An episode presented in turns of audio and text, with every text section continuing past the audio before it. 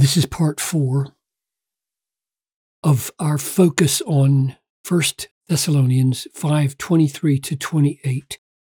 And I hope the effect of it will be that you understand more fully why I pray so often in these labs and that you will be encouraged to pray much and that your confidence in praying will grow. Brothers, pray for us. What a simple, profound, indeed isolated plea to the church. Pray for us. Picture the, the greatest missionary who ever was, the greatest theologian who ever was, the man who seemed to have so much power and insight, pleaded to ordinary Christians to pray for him. Father, strengthen our hearts to pray. Incline our hearts to pray. Help us not to be skeptical about prayer, but to be encouraged by your word here, to pour ourselves out in prayer for your word to run and triumph. I pray this in Jesus' name. Amen. Now may the God of peace himself sanctify you completely, and may your whole spirit, soul, and body be kept blameless at the coming of our Lord Jesus Christ. He who calls you is faithful, he will surely do it. And while you have that great confidence that you will be kept because of the faithfulness of God to his call on your life, pray. Brothers, pray for us. And he doesn't say any more about it. He doesn't tell him what to pray for here. Why might that be? I think of two reasons why he might have just left it like that. One is he expects this entire letter, five chapters, to be the agenda for prayer. I think we should pray the Bible. Pray sentence after sentence. Turn the Bible into our prayers. The second reason, I think, is probably because he told them while he was with them what he wanted them to pray for. He did mention it in numerous other places. So let's spend the rest of our time just glancing at what Paul wanted prayer for. Second Thessalonians chapter 3. Finally, brothers, pray for us that the word of the Lord may run and be glorified. That's a picture of a race and a victory, right? Run and get the, the crown, the wreath at the end that you are standing at the top of the podium and you won the race. That's what I want the word to do. I want it to win and triumph, as happened among you, and that we may be delivered from wicked and evil men. So let's just stay with this for a moment. As happened among you. Remember chapter 2, verse 13 of 1 Thessalonians? And we also thank God constantly for this that when you received the word of God, which you heard from us, you accepted it not as the word of man, not as the word of man, but as it really is the word of God, which is at work in you believers. So this word went to work and it won them. It made them believers and it began to work holiness in their lives. So he's saying, pray for us. And in Second Thessalonians saying, I want the word to run and be glorified the same way it did among you, among others. So if it touched you in power, pray that it would do that for others as well. And then he adds, and that we may be delivered from wicked and evil men, for not all have faith. Paul asks them to pray that he would not be put in prison, not be beaten, with rods, not be lacerated again. Isn't that amazing? Paul was quite ready to suffer every day for Jesus, but it wasn't his first choice. We are called to suffer, but we're not called to seek it out. Like, would somebody please hit me in the face? That's not the way we pray or think. We want to be delivered. We'd like to go on witnessing and preaching and having freedom. But if God calls, we're willing to suffer. So he pleaded. And that sure is a warrant for us to pray for the persecuted church, right? Or for anybody who's a Christian coming into danger that they would be delivered and also that they would be sustained if God delivers them into the hand of their adversaries for a season.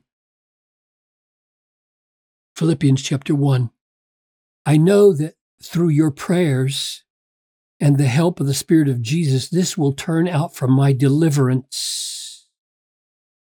Through their prayers, he will be delivered. Delivered in what sense? Consider how he describes it. As delivered as it is my eager expectation and hope that I will not at all be ashamed, but that with full courage now as always Christ will be honored in my body, whether by life or death. So this as here means the deliverance will be by life or death. So what kind of deliverance is he wanting? He doesn't say if you deli- if, if your prayer is answered here, then this won't happen. No, he's saying, I want to be delivered, whether it's in life, delivered from unbelief, whether it's in death, delivered from doubting and fear and, and uh, apostasy. I would like to die well and live well. Would you pray that I would be delivered from any failure in life, any failure in death? Isn't that amazing? Paul really believed that the prayers of the people would make a difference in whether he could carry on in life and whether he would die as he ought. That's just amazing. Just think of the power of prayer when you ponder that the, the apostle is asking like that. Here it is again in, in Romans 15. I appeal to you, brothers, by our Lord Jesus Christ and by the love of the Spirit, to strive together with me in your prayers to God. Now, for what? that I may be delivered from the unbelievers in Judea. So Paul fully expected that prayer could restrain the evil will of unbelievers who would want to attack him and put him in prison and destroy him so that he couldn't finish his ministry. He asked them to pray that he would be delivered from unbelievers. So God is perfectly free and able to influence the wicked minds of people and restrain their evil so they don't destroy his people. He can do that, and he asks them to pray that he would. And that my service for Jerusalem may be acceptable to the saints. So you got two issues here. Would you, through your prayers, ask God to influence unbelievers not to uh, oppose me and would you ask God to make believers uh, approve me, make me acceptable to the saints? Which means God influences the wills of believers through prayer, and He influences the wills of unbelievers through prayer. So that by God's will I may come to you with joy Paul's travel plans he submitted to prayer over and over again. For example, here's Philemon. At the same time, prepare a guest room for me, for I am hoping that through your prayers, I will be graciously given to you. In other words, I'll, I'll get there. I don't know if I can get there. I'm planning to get there, would you pray that I would get there? I would like to be refreshed in your presence. Colossians 4 Pray also for us that God may open to us a door for the word. Open a door for the word to declare the mystery of, of Christ on account of which I am in prison. So Paul knows that some cities are a wide door has been opened, and in some cities it is hostile, and hardly anything happens. And he submits all that to prayer. Pray for your missionaries today that doors would fly open in ways nobody can imagine and that only God can perform. Ephesians 6 Keep alert with all perseverance, making supplication for all the saints. Pray for all the saints and also for me, that words may be given to me. Words given to me. Are you kidding me? Paul wrote the Bible. and he's asking ordinary Christians to ask God to give him words so that he opens his mouth and that they would pray down boldness for him to proclaim the mystery. I mean, the more I read such things, the more stunned I am about prayer. God runs the universe in mysterious ways through the prayers of his people. Why? Why would he put such a premium on prayer? You also must help us by prayer so that, why?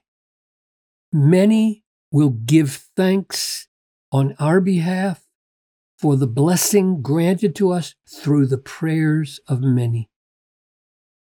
The goal of prayer is that many thanksgiving ascend to God because of the prayers of many. Have you ever asked, why, why should I ask 10 people to pray for me instead of just one person? Doesn't God answer prayer of one person?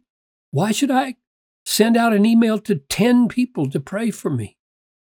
Here's one answer because it's the will of God that those 10 people and everybody they recruit and hear about this would give thanks on our behalf for the blessing granted through the prayers of many. So let's sum it up. This is my effort to take all those passages and just name what Paul is praying for or what he wants the Thessalonians to pray for when he says, Pray for us. Deliverance from adversaries. That's a prayer that unbelievers would be affected. Arrival at longed for destination. That would be a prayer that unbelievers who might get in the way of his plans and weather and natural forces. Three, that ministry would be found acceptable by believers. So that's a prayer that believers would be influenced. A door opened for the word, that unbelievers would get out of the way and a door would fly open for the word that words would be given. Paul's praying, Paul wants prayer for himself, that words would come to him when he has an opportunity to preach, that boldness would be imparted again, that Paul himself would be affected directly by prayer. And finally, that the word running and triumphant, running and triumphing in conversions and transformation, and that would be unbelievers for conversion and believers for the transformation. So there is a prayer agenda for you if you don't have one already. That's what Paul wanted the Thessalonians to pray for. And it should make us simply be amazed that all of those glorious things would be the function of ordinary folks crying out to God for his spokesman.